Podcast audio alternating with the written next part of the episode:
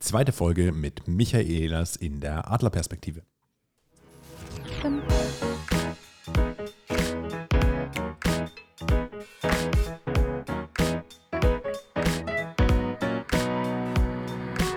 Adlerperspektive. Der Podcast der Jungadler. So, und wieder ein herzliches Willkommen bei uns in der Adlerperspektive äh, zur zweiten Folge mit unserem Rhetorikstar Michael Ehlers. Grüß dich, Michael. Hallo. Wir haben uns schon ganz fleißig jetzt in unserer kurzen Pause. Und ich bin auch dabei. Ja, ah, sorry, ja, natürlich. Äh, hallo, Luisa. Ich, ich dachte so nebenbei, man hat dich auf jeden Fall gehört mit deinen Anfeuerungsrufen. Hart waren die Anfeuerungsrufe. die Äh, Optimal. Fanrufe. Wir haben uns in der Pause schon äh, nochmal ganz fleißig unterhalten zu 100.000 Themen. Und, Zum Äh, Fußball. Zum Fußball. Unter, unter anderem, denn Michael ist natürlich auch ein sehr großer äh, Fußballfan. Da, äh, welcher Verein ist so in deinem Herzen? Der Hamburger Sportverein, Mitglied sogar. Mitglied sogar. HSV. HSV. Ja, oh, da äh, kommen die Fans. Oder? Naja, es ist, äh, könnte ja klappen dieses Jahr mit Aufstieg. Mal gucken, ob sie wieder. Ja, Zweite Bundesliga ist viel spannender. da gebe ich dir für diese Macht, Saison. macht, macht wirklich Spaß. Also ich freue mich natürlich, wenn sie aufsteigen, aber ich kann auch damit leben. Fan hat ja nichts mit Erfolg zu tun. Ist ja Wie gut was das Tieferes. sagte er zum FC Bayern München. Ja. Wobei das äh, ja definitiv auch der Spielpraxis äh, geschuldet ist. Also das passt alles. völlig in Ordnung. Wieder, wieder glaube ich, äh, zurück zu den wichtigen Themen, äh, Yes. nämlich unserem äh, Lieblingsthema Rhetorik, äh, über welches wir uns ja heute unterhalten wollen. Ähm, wir haben jetzt so ein bisschen deinen Werdegang ja mitbekommen, wie du so gestartet hast, äh, mit all den Dingen, äh, ja, Rhetorik zu unterrichten. Äh, was waren damals vielleicht noch so die ersten äh, Worte deiner Eltern, als du dann gemeint hast, jo, also ich mache mich jetzt äh, selbstständig? Äh, äh, Dazu gab es keinen Kommentar. Ich bin wirklich äh, sehr freigeistig erzogen worden.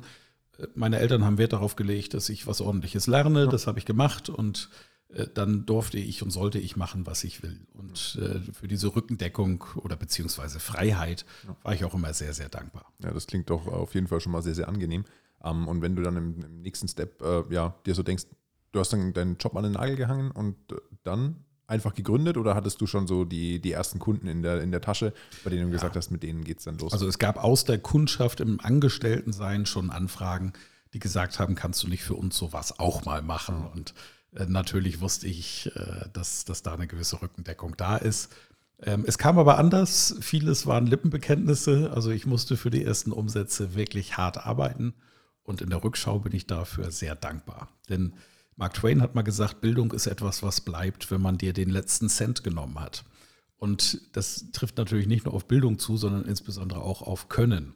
Und auch wenn ich heute überhaupt nicht mehr verkaufe, weil ich nicht verkaufen muss, weiß ich, wie es geht und weiß also für den Fall, dass ich etwas Neues mache, in dem der Vertrieb eine große Rolle spielt, dass ich ihn sofort organisieren und auch durchführen könnte.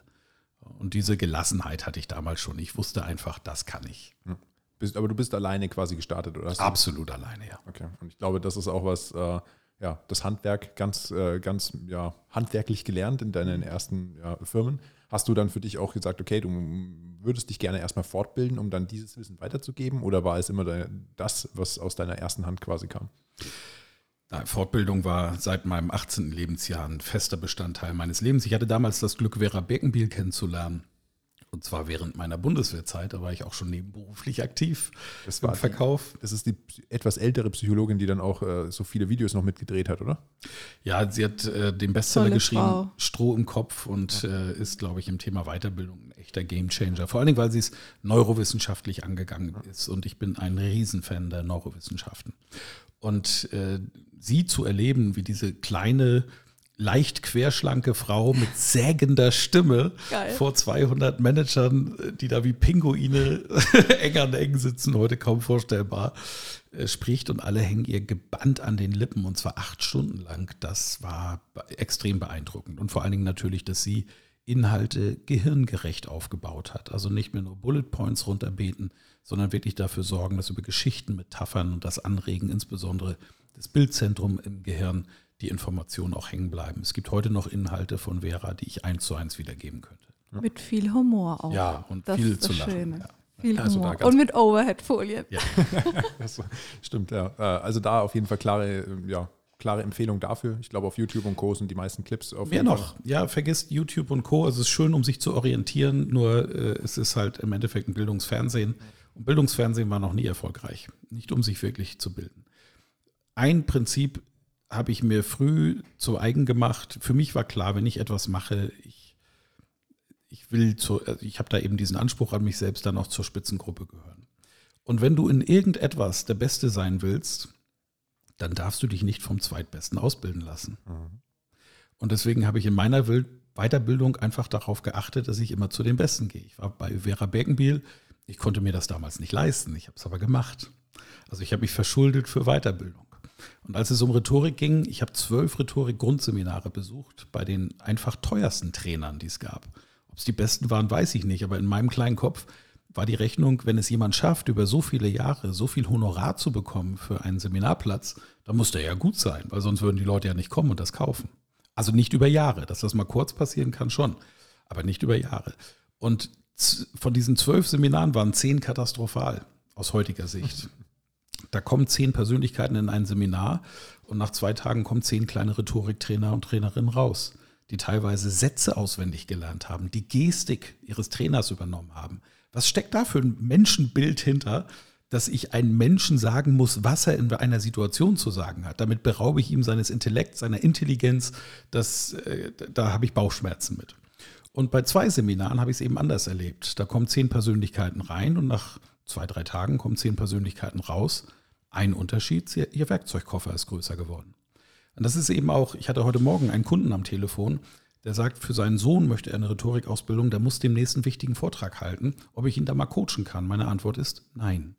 Der kommt zu mir auf ein Seminar und lernt es von der Pike auf. Ja, aber vier Tage kann er nicht raus. Ich sage, dann muss er sich woanders weiterbilden lassen, aber nicht bei mir. Punkt aus. Wenn ich mich in Rhetorik ausbilde, muss ich mir diesen Raum nehmen, die Zeit nehmen und dann gehe ich von Donnerstag auf Sonntag mit mir nach Mallorca aufs Seminar.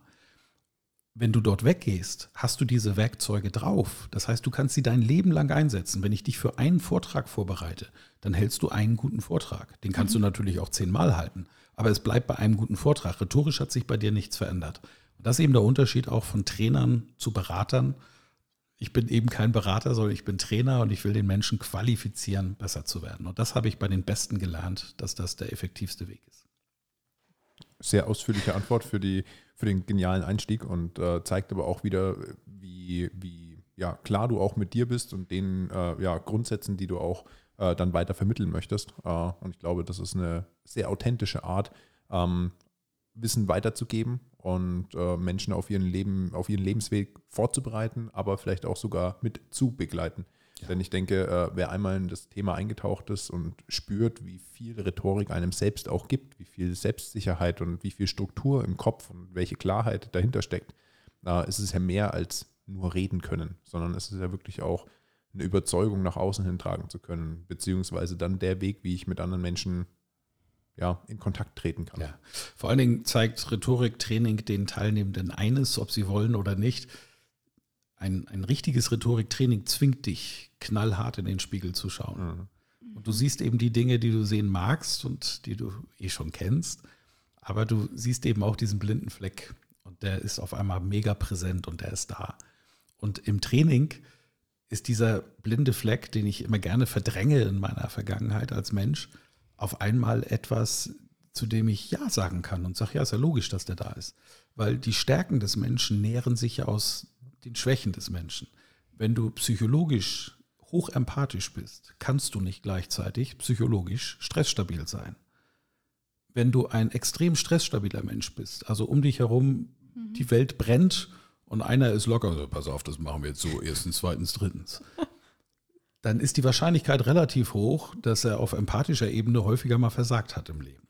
Wenn du sagst, nee, das stimmt nicht. Mir sind so viele Leute begegnet, die haben beides, dann kann ich dir sagen, ja, aber das andere haben sie gelernt. Das eine ist das Geschenk, das du bekommst, und das andere, das lernst du. Mhm. Wenn du, aber wann fängst du an, das zu lernen, wenn du verstanden hast, dass es so ist?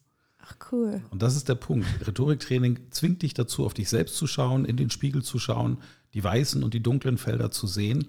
Und dann gilt es, wie das für eine vernünftige Führungskraft oder Unternehmer, Unternehmerin macht, diese Dinge zu managen. Und jetzt entwickelst du wirklich Persönlichkeit. Und da sind wir, glaube ich, auch bei uns bei den Jungadlern ähm, extrem darauf ausgelegt, dass Luisa und ich ja sehr unterschiedlich vom Charakter her sind. Ehrlich? Und, äh, ja, halt, würde, ich, würde ich mal so behaupten. Ähm, und genau das ist es aber auch ein, äh, als sehr, sehr schöne Zusammenfassung, die ich so wirklich noch nie gehört habe. Ähm, dass Und ich sehe uns schon auf Mallorca. Damit Ich euch jeder, auch. Ja, mit jeder den, den anderen Part, die andere Hälfte ausbaut, Nico. Ja, aber es ist wie gesagt auch in Ordnung, Schwächen zu haben, um seine Stärken zu fordern. Und das finde ich gerade bei Michael sehr, sehr schön, dass er die Klarheit da schon besitzt und äh, ja, das glaube ich auch seinen, seinen Trainees dann soweit mitgibt. Wenn du jetzt sagen würdest, äh, ja, wer ist derjenige, der sich um Rhetorik kümmert? Hast du so eine, du hast vorhin, glaube ich, davon gesprochen, dass äh, viele, die zu dir kommen, sehr rund sind vom Charakter her. Wie würdest du diese, diese Zielgruppe quasi noch genauer beschreiben, die sich um Rhetorik kümmert, beziehungsweise denen es sehr wichtig ist, eine, ähm, sage ich mal, proaktive, positive äh, Kommunikation und Rhetorik zu pflegen? Das sind durch die Bank Menschen, die einen ganz hohen Anspruch an sich selbst haben. Mhm. Und dieser hohe Anspruch an einen selbst treibt einen natürlich in die Selbstverbesserung. Ja. Denn dieser hohe Anspruch, der macht ja auch nicht nur Gutes mit Menschen, sondern treibt einen häufig auch in Situationen, wo wir uns als Mensch selbst belasten. Ich weiß da sehr gut, wovon ich spreche. Ich habe vier Hörstürze in meiner Karriere hinter mir und bin froh, dass diese Infarkte am Ohr waren und nicht am Herz. Mein Vater hat einen Herzinfarkt, ist daran gestorben und ich bin durch meine Persönlichkeit, die ich von ihm geerbt habe und wo viel Gutes drin ist, auch gefährdet. Das weiß ich. Aber dadurch, dass ich es weiß, kann ich das natürlich managen und organisieren. Und das ist der Punkt. Ich habe einen hohen Anspruch an mich selbst. Ich will gut sein in dem, was ich mache. Wenn du mich Fußball spielen siehst bei den alten Herren, beim Post-SV Bamberg, siehst du meinen wahren Charakter. Ich kann nicht verlieren. und wir liegen 1-4 hinten und du kannst, also meine Mannschaftskameraden können sich auf mich verlassen, dass ich alles tue, um zumindest das 2 zu 4 zu schießen, aber dass nicht so eine peinliche Niederlage ist. Ähm, Meine Tochter, die Große, hat Weihnachten gesagt, ich komme gerne Weihnachten und feiere mit euch, aber nur, wenn wir nicht mit Papa Monopoly spielen. und meine Frau sagt, ey, reiß dich mal zusammen, lass doch die Kinder mal gewinnen. Dann habe ich sie gewinnen lassen. Da haben sich alle drüber gefreut. So, der innere Schmerz ist bei mir trotzdem da. So, dieser hohe Anspruch an mich selbst treibt mich und das treibt auch meine Kunden an. Das heißt, sie wollen einfach in dem, was sie tun, gut sein. Sie wollen gute Führungskräfte sein. Sie wollen gute Unternehmer und Unternehmerinnen sein. Und das ist das, was ich auch als rund bezeichne, diesen Anspruch an sich selbst zu haben, aber auch etwas dafür zu tun. Also diesen Weg dann ins Seminar zu gehen, Zeit und Geld zu investieren, in sich selbst zu investieren. Das ist einfach in meiner Welt ein wirklich großer, großer Teil der Klugheit eines Menschen. Denkst du, Michael, man kommt irgendwann an als getriebener Mensch? Ja, wo denn? Im Sarg oder was? Auf der Spitze des Berges? Nein. Ja, aber das ist ja, ich glaube, ähm, der Weg ist eben auch das Ziel. ne? Ich, guck mal, ich darf heute bei euch sein, hier in einer wunderschönen Agentur, ähm, habe eure Mitarbeitenden kennengelernt, äh, braucht, ich brauche ungefähr 30 Sekunden, um die Kultur eines Unternehmens zu atmen. Ihr habt eine sehr schöne Unternehmenskultur, ihr seid sehr vorwärtsgerichtet, ihr seid sehr positiv, ihr habt einen guten Umgang miteinander. Äh, mir macht das eine Freude, sich in solche Räume zu begegnen und auch solchen Menschen wie euch zu begegnen. Das ist ja ein Gewinn. Und so habe ich mir mein Leben gestaltet, dass ich eben besondere Persönlichkeiten in meinem Leben treffen darf. Das geht ja bis hin in den Profisport oder Menschen, die, die es zur Prominenz geschafft haben. Und das macht Freude, diesen Menschen zu begegnen, weil ich natürlich, das ist ein Geheimnis, der Trainer lernt immer am meisten in jedem Seminar. Denn das, was ich im Seminar tue, dieses Handwerk, das, da muss ich keinen einzigen Gedanken mehr reinsetzen. Das ist ja drin. Und ich kann mich wirklich von morgens bis abends mit Menschen beschäftigen. Und das ist das Tollste, was es gibt. Und denen zu helfen, dass sie besser ihre Ziele erreichen, dass sie sich selbst gerecht werden. Aber eben, und das ist ja in meinen Seminaren Zwang, einfach auch Zeit nehmen für sich und sich auch mal für ihre Erfolge feiern.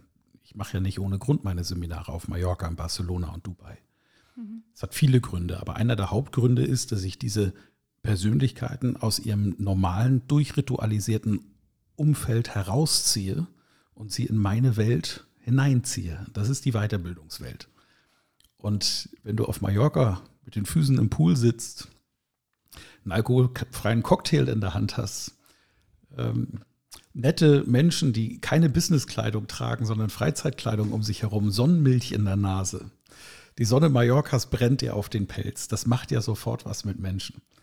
Ich darf diese Geschichte erzählen. Der erfolgreichste Musikhändler der Welt kommt ja hier auch aus dem Fränkischen. Das ist Johann Thomann. Hans sagen seine Angestellten und Hans war bei mir im Seminar. und war am Anfang ziemlich, ich nenne es mal, ja, äh, unerfreut darüber, dass das Seminar mit einem Glas Champagner losging und nicht mit einem Elas an der Flipchart stehend. Und hat mir da schon eine deutliche Rückmeldung gegeben. Ne? Ich hätte ja auch morgen erst kommen können. Das war so der Stil. Also er hat das sehr freundlich gesagt. Ich habe jetzt völlig übertrieben. Ist ja ein sehr wertschätzender Mensch. Zwei Wochen nach dem Seminar hat er mich angerufen und hat gesagt, Michael, jetzt habe ich es kapiert. Ich sage, was?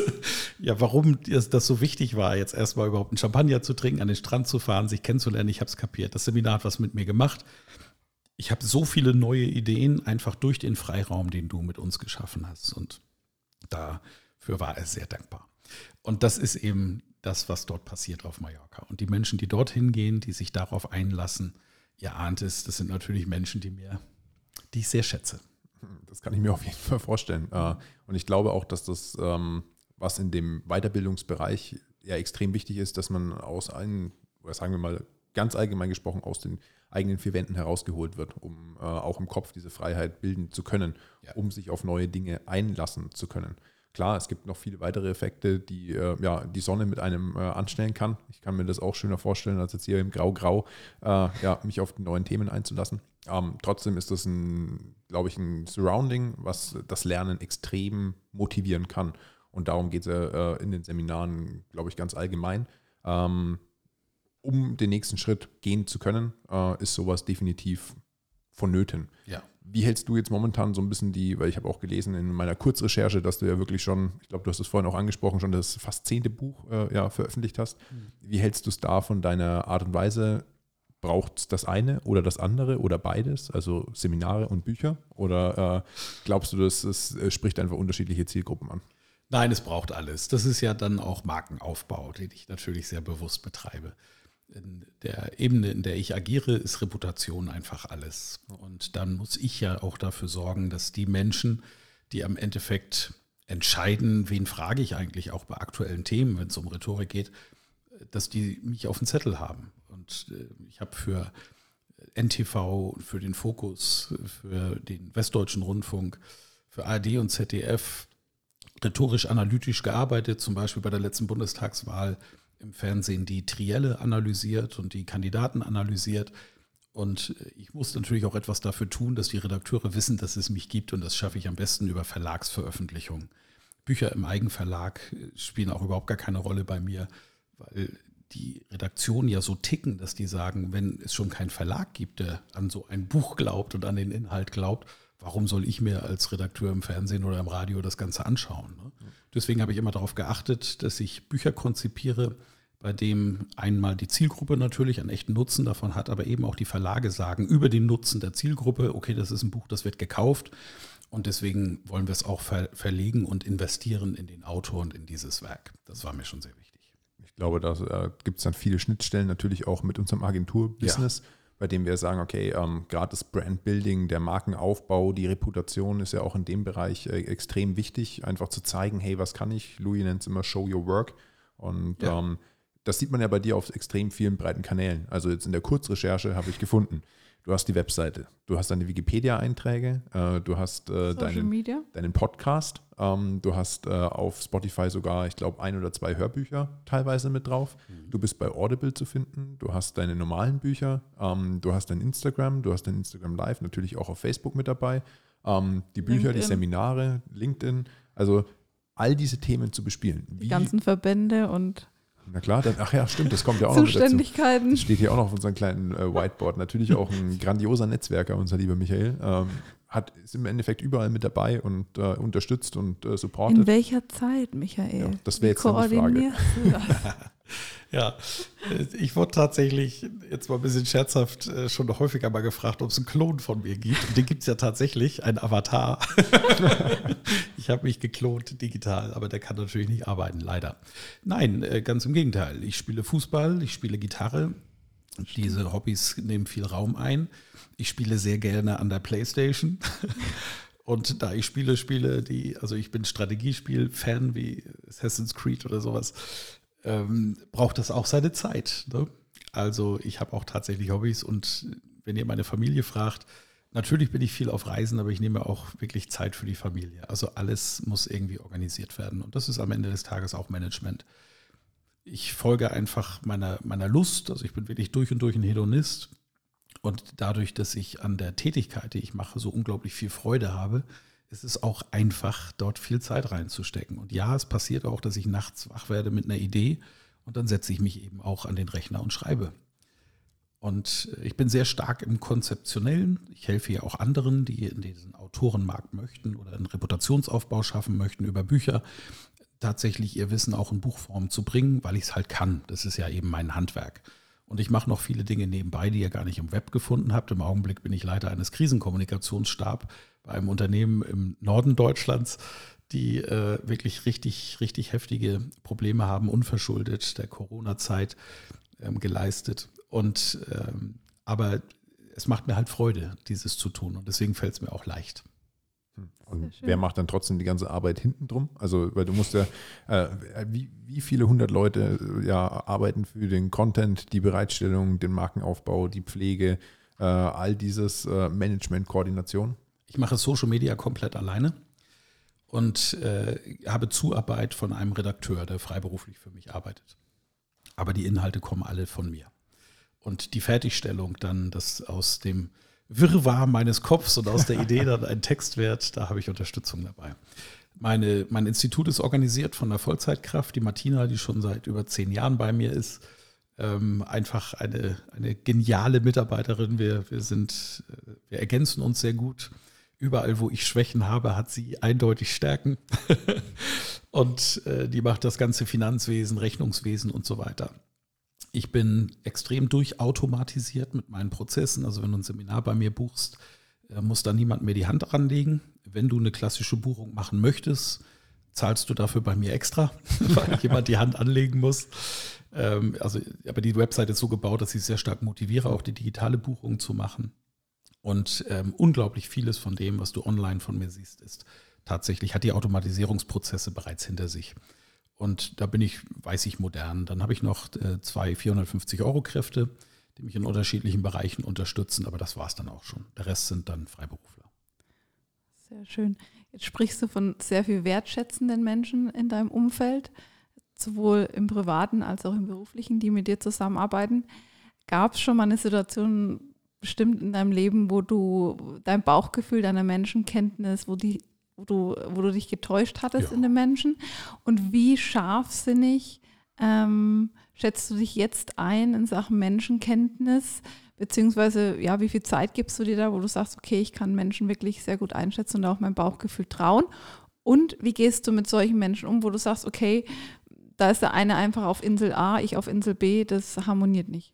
Ja, Menschen, die nicht passen, äh, die haben bei mir keinen Raum. Also, mhm. aber meine Art zu kommunizieren, ich, ich, denke, das wird jetzt auch in diesem Podcast, also es wird Hörer geben, die werden sagen, boah, das ist toll, das, das resoniert. Mhm. Es gibt Menschen, die sagen, nee, es ist irgendwie komisch.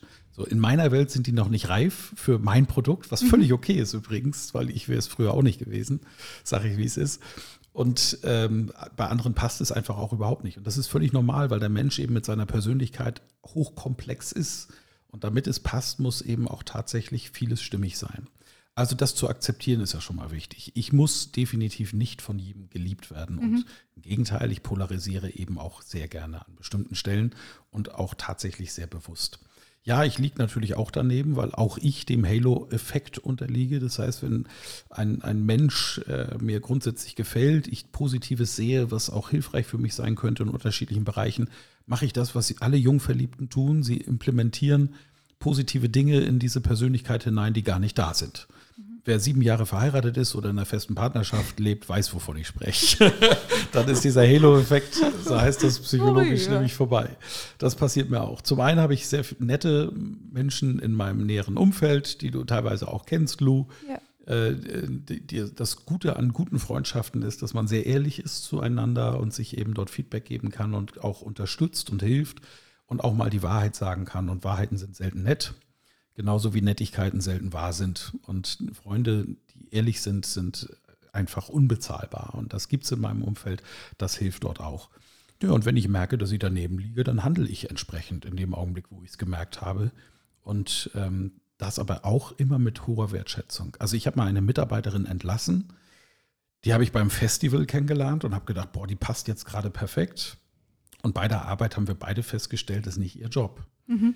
Und sie ist aus dem Entlassungsgespräch rausgegangen, das ist kein Witz jetzt, Lou, und hat gesagt, hat sich nochmal umgedreht in der Türzage und hat gesagt, Michael, in deinem Seminar sagst du immer, selbst bei Kritikgesprächen musst du dafür sorgen als Führungskraft, dass die Mitarbeitenden motivierter aus dem Gespräch gehen, als sie reingekommen sind.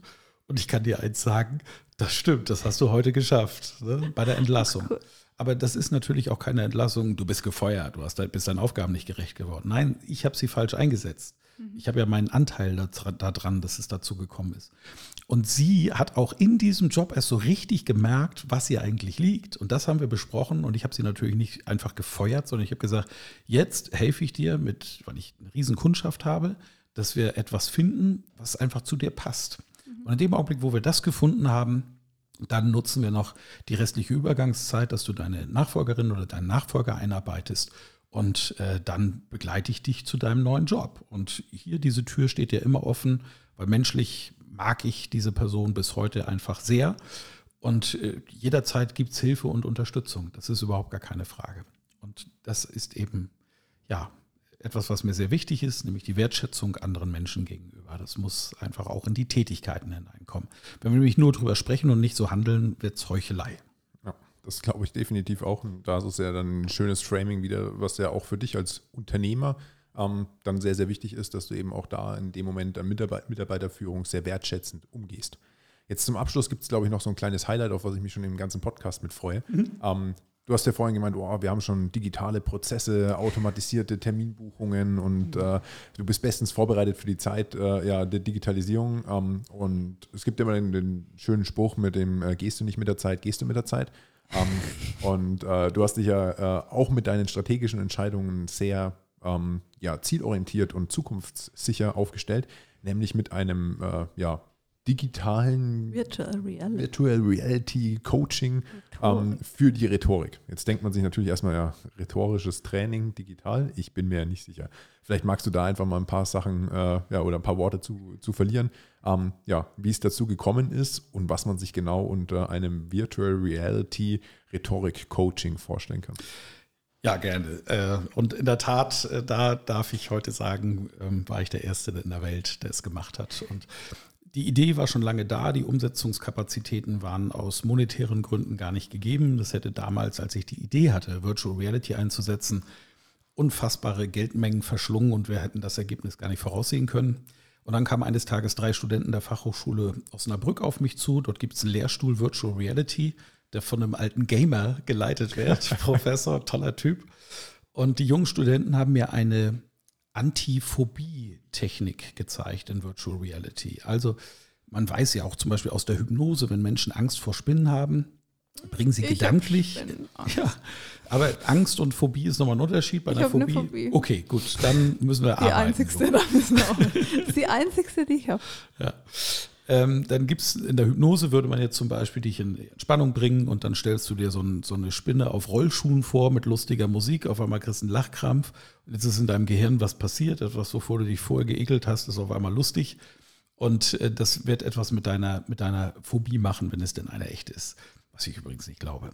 Die Menschen können da einfach oft nicht unterscheiden.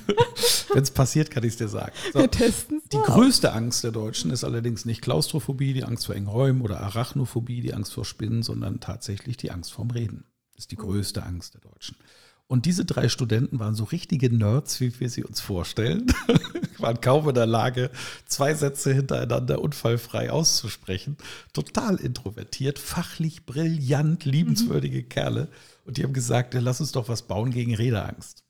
Haben cool. natürlich ihre universitäre Welt nachgebaut, die jetzt für mein Business ungeeignet war. Und deswegen habe ich gesagt, kann ich leider in meinem Seminar nicht gebrauchen, finde die Idee aber gut. Und er fragte, ja, sehr gute, zielführende Frage, was müsste denn passieren, damit es fürs Training geeignet ist? Und wir haben 38 Punkte gefunden.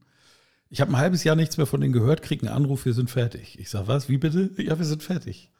Womit? Ja, wir haben die Sachen umgebaut. Ich konnte mich kaum noch an das Gespräch erinnern. Ich sage, das ist ja Wahnsinn, komm vorbei. Ich habe es mir angeguckt und zwei Monate später das erste Mal im Seminar eingesetzt. Und die Reaktion der Teilnehmenden war Wahnsinn. Denn im Seminar sind wir zu zehnt mhm. bei Rhetorik 1, da ist bei mir die Grenze.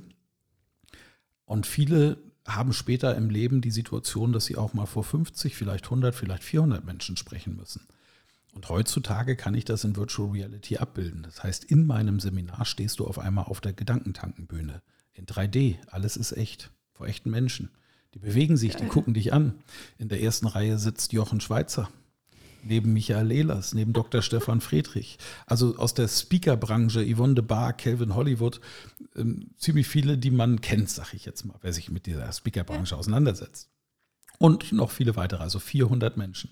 Du hast deine Präsentation vor dir und dann hältst du einen Vortrag und du hast ein echtes Gefühl von Lampenfieber und hast vorher natürlich im Seminar gelernt, wie das geht, auf so einer großen Bühne zu agieren und die Leute meistern das auch. Jetzt kommt der Hammer, die Brille gibt dir ein Feedback.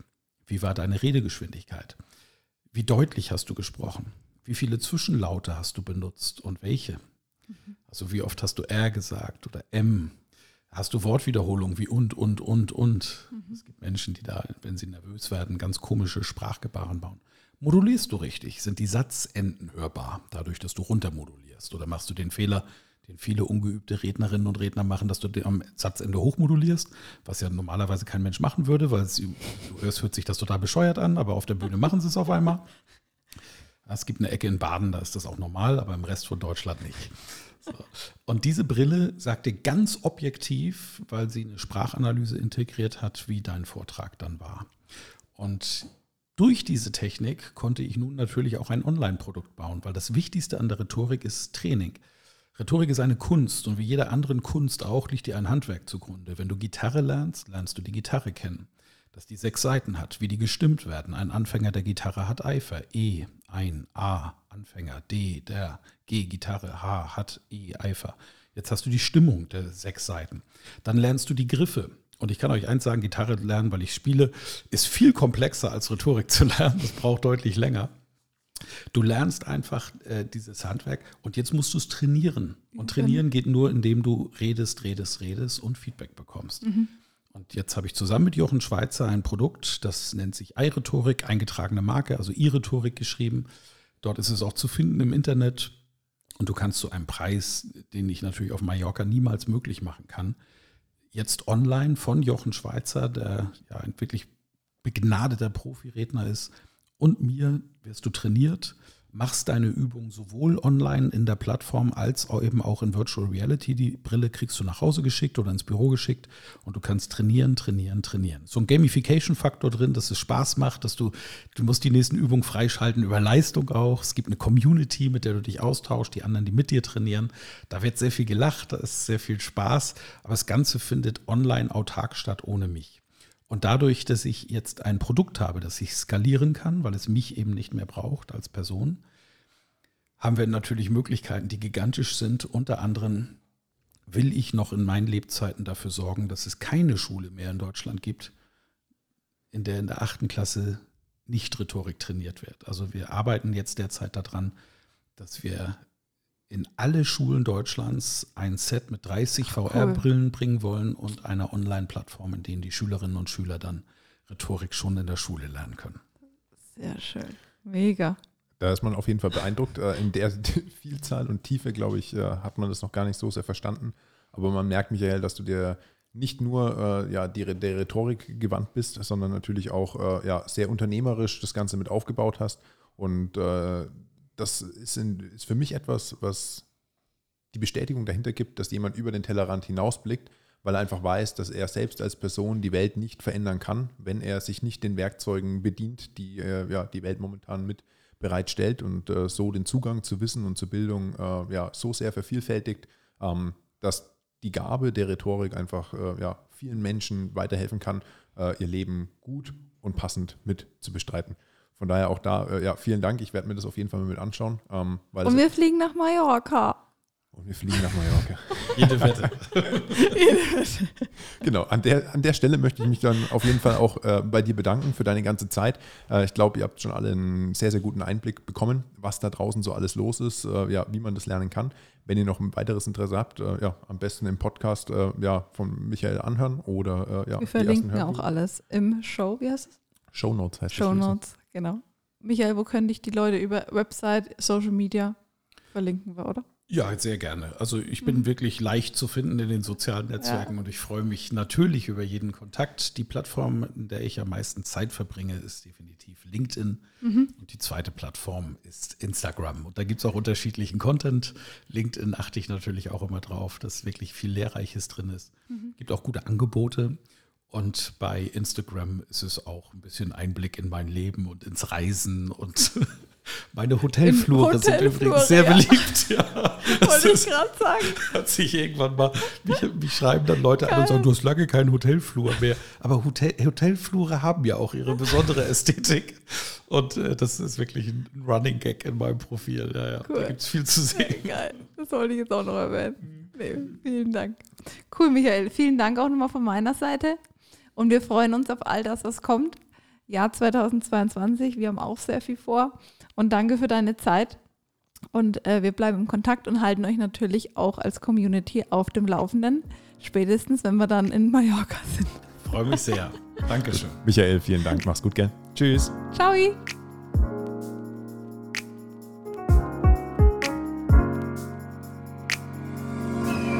Adlerperspektive. Der Podcast von den Jungadlern.